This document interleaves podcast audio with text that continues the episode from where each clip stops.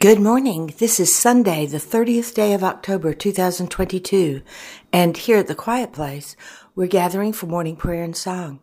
We invite each of you listening to pause and join us as we begin this new day, as we pray. It is meant to be this way that I am with you, that my spirit is within you that you can speak to your brother Jesus because Jesus is with you as well. It is meant to be this way. When it is this way, as designed, there is no place you can run, no place where you will hide. There is no mountain too high or no valley too low.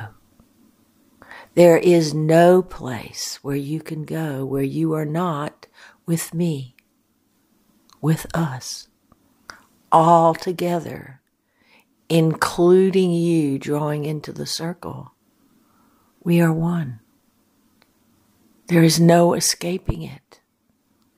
You might think there is. You might hide behind your busyness but we are still there. And because we are with you, we know you fully and love you completely. We are with you. There's nothing to fear. Just collapse into my arms and know I am near. And the Holy Spirit says, if you ponder long enough, you will come to the realization that you are truly not alone. We are with you.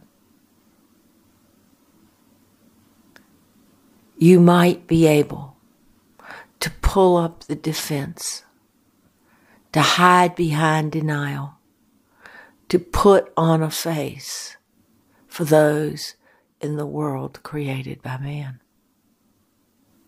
But you cannot do that with us within you because we know you from within. That was always the plan.